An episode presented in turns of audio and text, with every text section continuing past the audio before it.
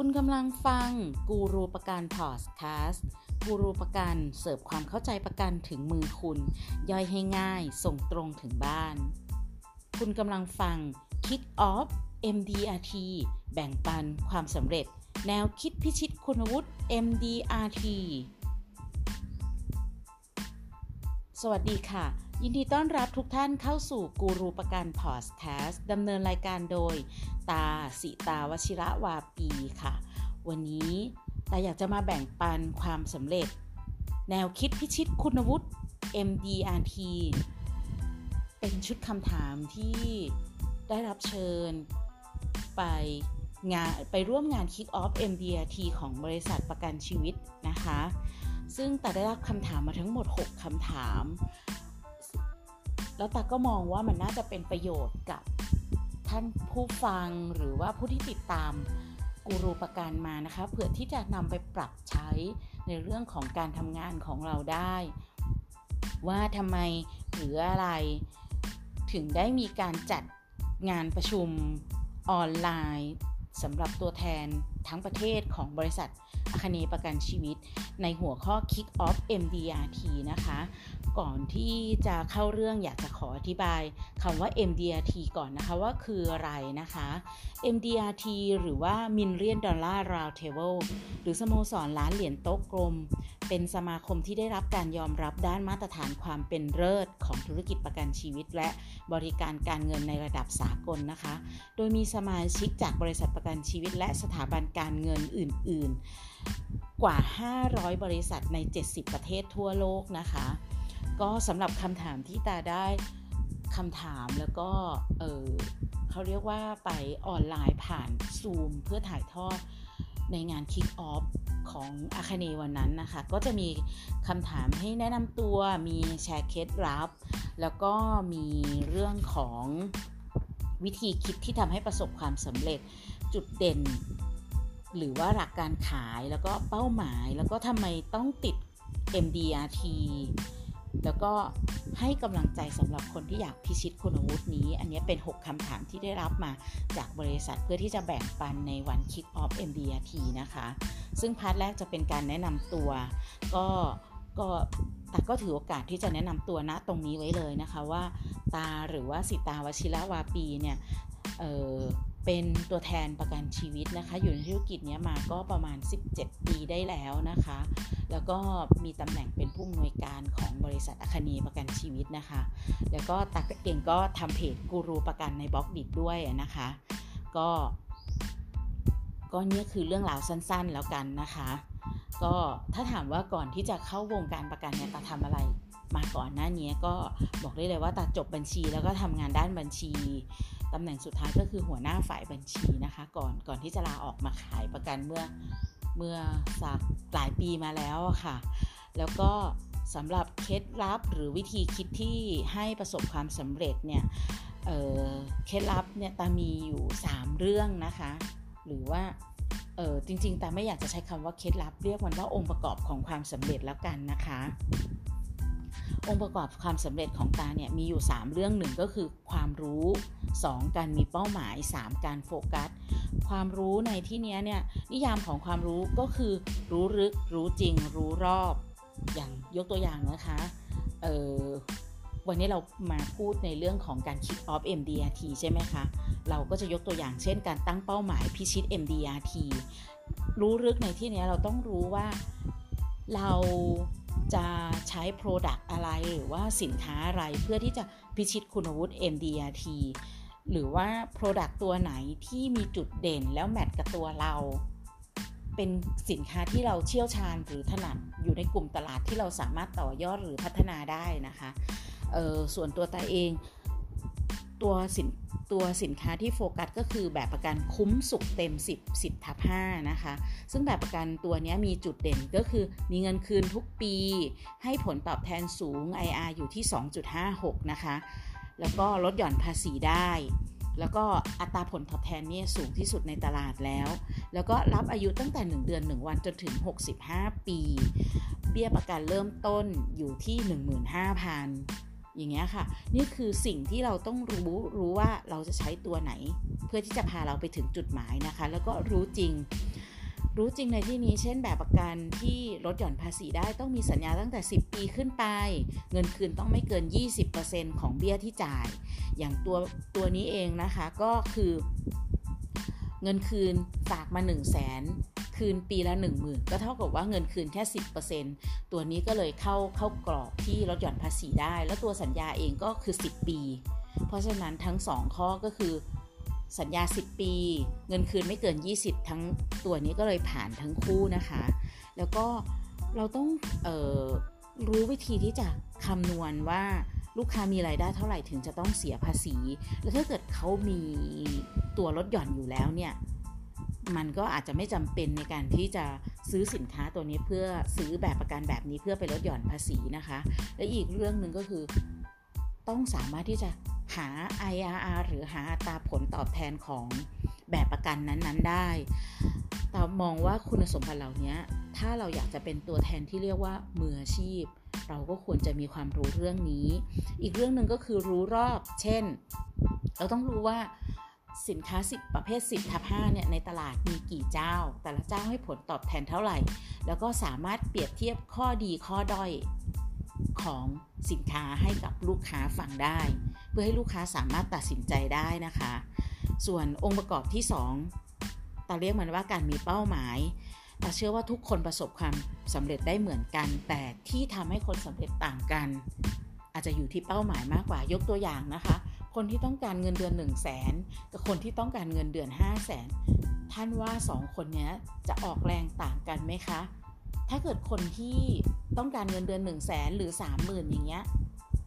ก็อาจจะทำอีกแบบหนึง่งแต่ถ้าเกิดเราต้องการที่จะมีรายได้เดือนละ 5 0 0แสนบาท เราต้องทำมากกว่าที่ 2 คนนั้นทำแน่นอน แล้วเราต้องรู้เรื่องที่เกี่ยวข้องในทุกๆมิติให้มากกว่า แล้วก็ที่สำคัญก็คือต้องรู้จักการสื่อสารออกไปนั่นเองนะคะ และอีกเรื่องหนึ่งองค์ประกอบอีกเรื่องหนึ่งก็คือการโฟกัสหรือว่าอออาจจะแปลว่าการจดจ่อแต่สำหรับตักก็คือตานิยามการโฟกัสก็คือการเลือก อันนี้คือ หัวใจสำคัญของความสำเร็จ การเลือกทำให้เราไม่เสียเวลานะคะ เราจะเลือกตั้งแต่สภาพแวดล้อมของเราว่ามีผลต่อความสำเร็จไหม เลือกกลุ่มลูกค้าที่เราจะทำงานด้วย เลือก ผู้คนที่เราจะใช้เวลาร่วม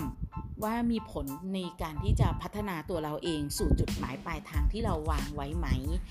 องค์ประกอบนี้ถือว่าเป็นเป็นเรื่องสำคัญนะคะ อีกคำถามหนึ่งที่ได้รับมาก็คือ วิธีคิดที่ทำให้ประสบความสำเร็จหรือว่าพิชิตคุณวุฒิตัวตัวตาเองเนี่ยมีวิธีคิดก็คือคือที่ที่จริงแล้วไม่ได้มีอะไรซับซ้อนนะคะก็คือแค่เลือกทำ MDRT โดยโดยส่วนตัวก็คิดว่า การติด MDRT เนี่ยคุณวุฒิเนี้ยมีรายได้หรือเกณฑ์รายได้ขั้นต่ำอยู่ที่ 1 ล้านบาทต่อปี เพราะเพราะฉะนั้นการติด MDRT เนี่ยก็สะท้อนรายได้ของเราอยู่แล้ว ก็เลยอะไหนๆเราก็จะต้องทำเราก็ทำให้มันผ่านเกณฑ์ตามที่บริษัทกำหนดเลยนะคะ จุดเด่น หรือว่าหลักการขายเป็นอีกคำถามหนึ่งที่ได้รับมาเออ จุดเด่นก็คือว่าตาค่อนข้างชัดเจนกับความต้องการของตัวเองนะคะว่าอยากเป็นใครหรืออยากเป็นอะไรทำให้ตามีเวลาที่จะทุ่มเทกับการเป็นของตัวเอง มีเวลาที่จะใส่ใจเรียนรู้พัฒนาตัวเองในในในแต่ละวัน ตามองว่าตาเชื่อว่าทุกคนที่ประสบความสำเร็จคุณสมบัติข้อนี้คือทุกคนมีนะคะ คือชัดเจนกับสิ่งที่ตัวเองต้องการนะคะ ส่วนหลักของการขายอะค่ะ ตัวตาเองเนี่ยรู้ว่าตัวเองเชี่ยวชาญกลุ่มไหนด้วยความที่ตามมาจากนักบัญชี เพราะฉะนั้นพื้นความรู้เรื่องภาษีเงินได้บุคคลธรรมดาตาค่อนข้างแน่นตาก็เลยวางโพสิชันตัวเองไว้ในฐานะที่ปรึกษาเรื่องภาษีบุคคล ภาษีเงินได้ส่วนบุคคลนะคะก็ก็จะสามารถวางแผนภาษีให้กับลูกค้าได้ รงนี้ก็เลยเป็นจุดเด่นในการทำงานค่ะ ส่วนอีกคำถามหนึ่งที่ได้รับมานะคะ ก็คือเป้าหมายในการทำงานปี 2564 แต่เชื่อว่าทุกคนนะคะ ในแต่ละปีที่ทำงานควรจะมีเป้าหมายในการทำงาน โดยส่วนตัวตาเองเนี่ยก็มีเป้าหมายคือการรักษามาตรฐานการทำงานในแบบ MDRT และพยายามที่จะขยับไป step ถัดไปสำหรับคุณวุฒิ MDRT เนี่ยจะมีอยู่3เลเวล MDRT จะเป็นมาตรฐาน step แรก COT จะเป็น step ที่ 2 แล้วก็ TOT จะเป็นระดับสูงสุดของคุณวุฒินี้นะคะ สำหรับนักขายที่เป็น DAT เบี้ยเฉลี่ยก็จะอยู่ที่ประมาณ 2.4 ล้าน COT ก็อยู่ที่ประมาณ 7 ล้านนะคะ จริงๆไม่ถึง 7 แต่ว่าปัดปัดเวลาจำตัวกลมๆก็จะง่ายๆ แล้วก็ TOT จะอยู่ที่ 14 ล้าน ก็จะเป็นสเต็ปที่เรามองไว้นะคะ แล้วก็คำถามที่ 5 ก็คือทำไมคุณต้องติด MDRT เอ่อ ตามองว่าสำหรับทุกคนที่เป็นตัวแทนประกันชีวิตนะคะ ก็หลายๆ คนที่เข้ามาในอาชีพนี้ต่เชื่อว่าเขามองเรื่องของรายได้เสริม หรือมองหารายได้เพิ่ม หรือต้องการยึดเป็นอาชีพจริงจังก็ถ้าเราต้องการที่จะยึดอาชีพนี้อย่างจริงจัง เพื่อที่จะให้เราสามารถที่จะมีคุณภาพชีวิตที่ดีได้ การที่ติด NDRT ก็สะท้อนได้แล้วว่า คุณมีคุณภาพชีวิตที่ดี และสามารถที่จะอยู่ในธุรกิจนี้ได้อย่างยั่งยืน สมกับที่ลูกค้าได้ไว้วางใจ เพราะว่าอย่างน้อยรายได้เฉลี่ยจากการติด MDRT เนี่ยอย่างน้อยก็จะอยู่ที่ประมาณ 1 ล้านบาทนะคะ แต่ว่าทั้งนั้นทั้งนี้ก็ขึ้นอยู่กับแบบประกันที่แต่ละคนทำนะคะ เพราะว่าบางแบบเนี่ยในยุคนี้ในแบบในผลประโยชน์ตอบแทนให้กับฝ่ายขายเองเนี่ยบางแบบอยู่ที่แค่ 0.5 หรือ 1%ด้วยซ้ำไปไม่ไม่ไม่ได้เยอะแยะเหมือนยุคก่อนแล้วนะคะ เพราะฉะนั้น คิดว่าการที่ถ้าเทียบกับการสอบนะคะเอ่อ MDT ก็เหมือนข้อสอบวัดผลความตั้งใจในการทำงานอาชีพว่าว่าเรามาทำจริงจังหรือเล่น ๆ นะคะ ก็ถ้าเราตั้งใจที่จะเป็นตัวแทนประกันชีวิต คุณก็ควรจะโฟกัสเป้าหมายการเป็น MDT เพื่อที่จะแทนคำขอบคุณให้กับลูกค้า ให้กับผู้ที่เกี่ยวข้องกับคุณว่าคุณทุ่มเทและจริงจัง คุณไม่ใช่ผู้เล่นที่มาเล่นๆในในอาชีพนะคะโฟกัสเลยนะคะ วันนี้สำหรับใครที่อยากจะเป็นตัวแทนมืออาชีพนะคะ ก็คำถามที่ 6 ที่ตาได้รับก็คือให้กำลังใจสำหรับคนที่อยากพิชิต MDRT นะคะ ก็อยากจะฝากถึงเพื่อนๆตัวแทนทุกท่านนะคะว่าทุกท่านสามารถ เป็น MDRT ได้ขึ้นอยู่กับว่าท่านจะเลือก MDRT และแลกการทำงานเพื่อบรรลุเป้าหมายการเป็น MDRT หรือไม่ แต่เชื่อว่าทุกคนทำได้ค่ะ เป็นกำลังใจให้ทุกคนเลยนะคะ ถ้าเราไม่รู้ว่าเราจะไปไหน แน่นอนว่าเราก็คงจะไม่ได้ไปไหนอย่างแน่นอน ฟังแล้วอาจจะดูงงนิดนึงนะคะ ถ้าเราไม่รู้ว่าเราจะไปไหน เราก็คงจะไม่ออกเดินทาง และก็คงจะไม่มีทางไปถึงไหนแน่นอนค่ะ ก็สำหรับ EP นี้แต่ก็อยากมาแบ่งปันความสำเร็จแนวคิดพิชิต MDRT ที่วันนั้นอาจจะตกหล่นหรือหายหายไปเผื่อคนที่อยู่ในวงการอื่น หรืออาชีพอื่น จะแบ่งปันเคล็ดลับเทคนิควิธีเหล่านี้เอาไปใช้ได้นะคะ เพราะว่า ถ้าหากว่าเราเป็นหมอออลูกค้าหลายท่านก็คงจะแฮปปี้เหมือนกัน ถ้าจะได้เชี่ยวชาญกับ ถ้าจะได้ไปผ่าตัดกับอาจารย์ผู้เชี่ยวชาญที่สุดในประเทศ เพราะว่าเขาคงไว้ใจได้ ถ้าเป็นตัวแทนประกันชีวิต ตัวแทนลูกค้าก็คงอยากจะได้ตัวแทนที่ทุ่มเทแล้วก็ดูแลเขาอย่างเต็มกำลัง แล้วก็ไม่ยอมหยุดพัฒนา หรือว่าอาชีพอื่น ๆ นักบัญชีเอง ถ้าเราสามารถที่จะ ดูแล ไม่ใช่รู้เฉพาะในเรื่องของบัญชี แต่เรารู้กฎหมายที่เกี่ยวข้องในอาชีพเรา คนที่ทำงานร่วมกับเราก็คงจะสบายใจ แล้วก็มีความสุขกับผลลัพธ์จากการทำงานร่วมกับเราสำหรับวันนี้ EP นี้แต่ขอขอบคุณทุกท่านนะคะ ที่ร่วมรับฟังกูรูประการพอดแคสต์มาจนถึงวันนี้จนถึงวินาทีนี้นะคะ มีความสุขทุกท่านนะคะ พบกันใหม่ EP หน้าค่ะ สวัสดีค่ะ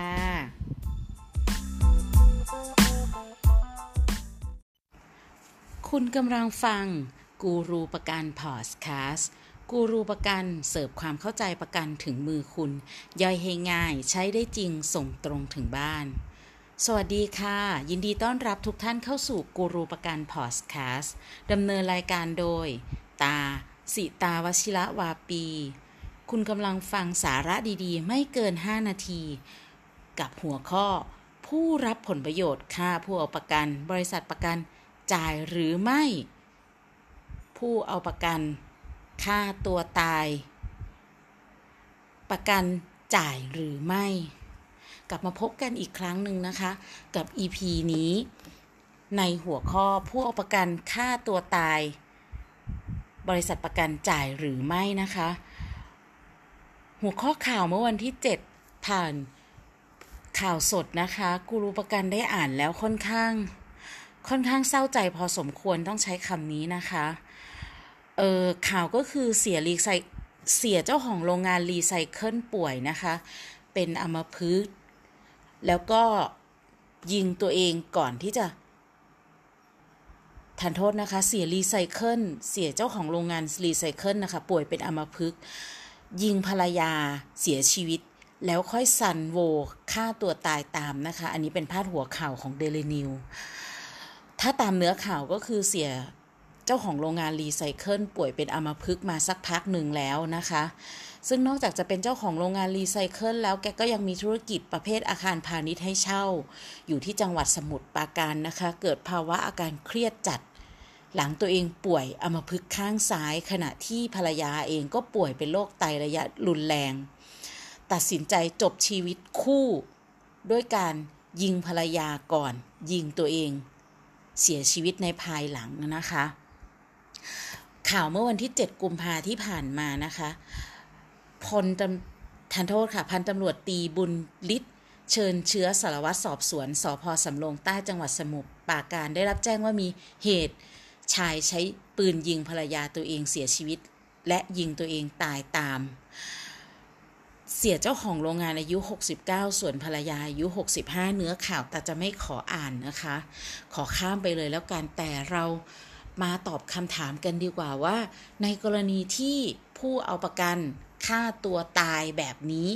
คือเสียเจ้าของโรงงาน แกเครียดแกก็เลยยิงตัวเองตายแบบเนี้ยถ้าเกิดสมมุติว่าเสีย เองได้ทำประกันภรรยาเองได้ทำประกันไว้เนี่ย และผู้รับผลประโยชน์ของภรรยาก็คือตัวเสียเอง ผู้รับผลประโยชน์ของเสียเองก็คือภรรยาในกรณีอย่างนี้นะคะ วันนี้ตาจะไม่ขออธิบายรายละเอียดในเรื่องของว่ารับผลประโยชน์แล้วใครจะได้นะคะ แต่จะตอบคำถามแค่ว่าในกรณีที่เสียค่าตัวเองตายเนี่ย ถ้าเกิดสมมติว่าเสียทำประกันมาหลายปีแล้วนะคะ ราะว่าเงื่อนไขที่บริษัทประกันจะจ่ายในกรณีที่ค่าตัวตายก็คือ จะต้องค่าตัวตายหลังพ้น 365 วันหรือ 1 ปีนะคะ บริษัทประกันถึงจะจ่าย ถ้าเหตุที่เสียป่วยแล้วเสียชีวิตเนี่ยเกิน 1 ปีแล้วนับจากที่วันทำประกันไว้ ข้อสรุปก็คือประกันจ่ายนะคะ ตามทุนประกันที่จ่ายไว้ ส่วนกรณีที่ 2 ก็คือเสียเองก่อนที่จะฆ่าตัวตายนั้นได้ ตัดสินใจยิงภรรยาก่อน แล้วตัวเสียเป็นผู้รับผลประโยชน์อย่างนี้ บริษัทประกันจะจ่ายหรือไม่ อันนี้มีระบุไว้ชัดเจนนะคะ มีอยู่ 4 กรณีที่บริษัทประกันจะไม่จ่ายเป็นข้อยกเว้น ข้อแรกก็คือ 1. ค่าตัวตาย ก่อน 365 วัน หรือว่าค่าตัวตายภายในระยะเวลาก่อน ที่จะครบรอบ 1 ปีนะคะ 2. ผู้รับผลประโยชน์ค่าผู้เอาประกัน ถ้าสมมุติว่าเสียเองเป็นผู้รับผลประโยชน์โดยตรงของภรรยา อันนี้ก็คือไม่จ่ายนะคะ ข้อ 3 ปกปิดสาระสำคัญ อันเป็นเหตุให้ต้องบอกล้างนะคะ ข้อ 4 ก็คือ หยุด จ่ายเบี้ยหรือว่าขาดชำระเบี้ยประกันจนมีเหตุให้กรมธรรม์สิ้นสุดลงนะคะ ก็จะมีแค่ 4 ข้อยกเว้นเท่านั้นเองที่บริษัทประกันไม่จ่ายนะคะ สรุปกรณีนี้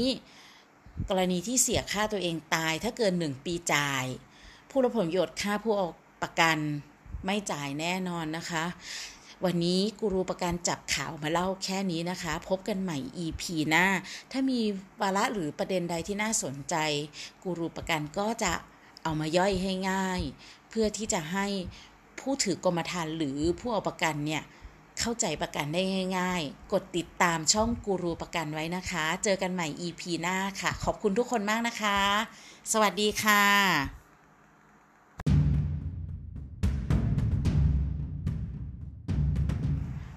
คุณกำลังฟังกูรูประกันพอดแคสต์ กูรูประกันเสิร์ฟความเข้าใจประกันถึงมือคุณ ย่อยให้ง่าย ใช้ได้จริงส่งตรงถึงบ้าน สวัสดีค่ะ ยินดีต้อนรับทุกท่านเข้าสู่กูรูประกันพอดแคสต์ดำเนินรายการโดย ตา สิตาวชิระวาปี คุณกำลังฟังสาระดีๆ ไม่เกิน 5 นาที กับหัวข้อ ผู้รับผลประโยชน์ค่าผู้เอาประกัน บริษัทประกันจ่ายหรือไม่ ผู้เอาประกัน ค่าตัวตาย ประกันจ่ายหรือไม่ กลับมาพบกันอีกครั้งหนึ่งนะคะ กับ EP นี้ ในหัวข้อผู้เอาประกันค่าตัวตาย บริษัทประกันจ่ายหรือไม่นะคะ หัวข้อข่าวเมื่อวันที่ 7 ผ่านข่าวสดนะคะกูรูประกันได้อ่านแล้วค่อนข้าง ค่อนข้างเศร้าใจพอสมควรต้องใช้คำนี้นะคะ เออข่าวก็คือเสี่ยรีไซเสี่ยเจ้าของโรงงานรีไซเคิลป่วยนะคะ เป็นอัมพฤกษ์แล้วก็ยิงตัวเองก่อนที่จะทานโทษนะคะ เสี่ยรีไซเคิลเสี่ยเจ้าของโรงงานรีไซเคิลนะคะ ป่วยเป็นอัมพฤกษ์ยิงภรรยาเสียชีวิต แล้วค่อยซัลโวฆ่าตัวตายตามนะคะ อันนี้เป็นพาดหัวข่าวของเดลินิวส์ถ้าตามเนื้อข่าวก็คือเสี่ย เจ้าของโรงงานรีไซเคิลป่วยเป็นอัมพฤกษ์มาสักพักหนึ่งแล้วนะคะ ซึ่งนอกจากจะเป็นเจ้าของโรงงานรีไซเคิลแล้วแกก็ยังมีธุรกิจประเภทอาคารพาณิชย์ให้เช่า อยู่ที่จังหวัดสมุทรปราการนะคะ เกิดภาวะอาการเครียดจัด หลังตัวเองป่วยอัมพฤกษ์ข้างซ้าย ขณะที่ภรรยาเองก็ป่วยเป็นโรคไตระยะรุนแรง ตัดสินใจจบชีวิตคู่ ด้วยการยิงภรรยาก่อน ยิงตัวเองเสียชีวิตในภายหลังนะคะ ข่าวเมื่อวันที่ 7 กุมภาที่ผ่านมานะคะพลตทันโทษค่ะ พันตำรวจตีบุญฤทธิ์เชิญเชื้อสารวัตรสอบสวนสพสำโรงใต้จังหวัดสมุทรปราการได้รับแจ้งว่ามีเหตุชายใช้ปืนยิงภรรยาตัวเองเสียชีวิต และยิงตัวเองตายตาม เสียเจ้าของโรงงานอายุ 69 ส่วนภรรยาอายุ 65 เนื้อข่าวแต่จะไม่ขออ่านนะคะ ขอข้ามไปเลยแล้วกันแต่เรา มาตอบคำถามกันดีกว่าว่า ในกรณีที่ผู้เอาประกันฆ่าตัวตายแบบนี้ คือเสียเจ้าของโรงงาน แกเครียดแกก็เลยยิงตัวเองตายแบบเนี้ยถ้าเกิดสมมุติว่าเสียเองได้ทำประกันภรรยาเองได้ทำประกันไว้เนี่ยและผู้รับผลประโยชน์ของภรรยาก็คือตัวเสียเอง ผู้รับผลประโยชน์ของเสียเองก็คือภรรยาในกรณีอย่างนี้นะคะ วันนี้ ตาจะไม่ขออธิบายรายละเอียดในเรื่องของว่ารับผลประโยชน์แล้วใครจะได้นะคะ แต่จะตอบคำถามแค่ว่าในกรณีที่เสียค่าตัวเองตายเนี่ย ถ้าเกิดสมมติว่าเสียทำประกันมาหลายปีแล้วนะคะ เพราะว่าเงื่อนไขที่บริษัทประกันจะจ่ายในกรณีที่ค่าตัวตายก็คือ จะต้องค่าตัวตายหลังพ้น 365 วันหรือ 1 ปีนะคะ บริษัทประกันถึงจะจ่าย ถ้าเหตุที่เสียป่วยแล้วเสียชีวิตเนี่ย เกิน 1 ปีแล้วนับจากที่วันทำประกันไว้ ข้อสรุปก็คือประกันจ่ายนะคะ ตามทุนประกันที่จ่ายไว้ ส่วนกรณีที่ 2 ก็คือเสียเองก่อนที่จะฆ่าตัวตายนั้นได้ตัดสินใจยิงภรรยาก่อน แล้วตัวเสียเป็นผู้รับผลประโยชน์อย่างนี้ บริษัทประกันจะจ่ายหรือไม่ อันนี้มีระบุไว้ชัดเจนนะคะ มีอยู่ 4 กรณีที่บริษัทประกันจะไม่จ่ายเป็นข้อยกเว้น ข้อแรกก็คือ 1. ค่าตัวตาย ก่อน 365 วัน หรือว่าค่าตัวตายภายในระยะเวลาก่อนที่จะครบรอบ 1 ปีนะคะ 2. ผู้รับผลประโยชน์ค่าผู้เอาประกัน ถ้าสมมุติว่าเสียเองเป็นผู้รับผลประโยชน์โดยตรงของภรรยา อันนี้ก็คือไม่จ่ายนะคะ ข้อ 3 ปกปิดสาระสำคัญ อันเป็นเหตุให้ต้องบอกล้างนะคะ ข้อ 4 ก็คือ หยุดจ่ายเบี้ย หรือว่าขาดชำระเบี้ยประกันจนมีเหตุให้กรมธรรม์สิ้นสุดลงนะคะ ก็จะมีแค่ 4 ข้อยกเว้นเท่านั้นเองที่บริษัทประกันไม่จ่ายนะคะ สรุปกรณีนี้ กรณีที่เสียค่าตัวเองตายถ้าเกิน 1 ปีจ่าย ผู้รับผลประโยชน์ค่าผู้เอาประกัน ไม่จ่ายแน่นอนนะคะ วันนี้กูรูประกันจับข่าวมาเล่าแค่นี้นะคะ พบกันใหม่ EP หน้า ถ้ามีวาระหรือประเด็นใดที่น่าสนใจ กูรูประกันก็จะเอามาย่อยให้ง่าย เพื่อที่จะให้ผู้ถือกรมธรรม์หรือผู้เอาประกันเนี่ยเข้าใจประกันได้ง่าย ๆ กดติดตามช่องกูรูประกันไว้นะคะ เจอกันใหม่ EP หน้าค่ะ ขอบคุณทุกคนมากนะคะ สวัสดีค่ะ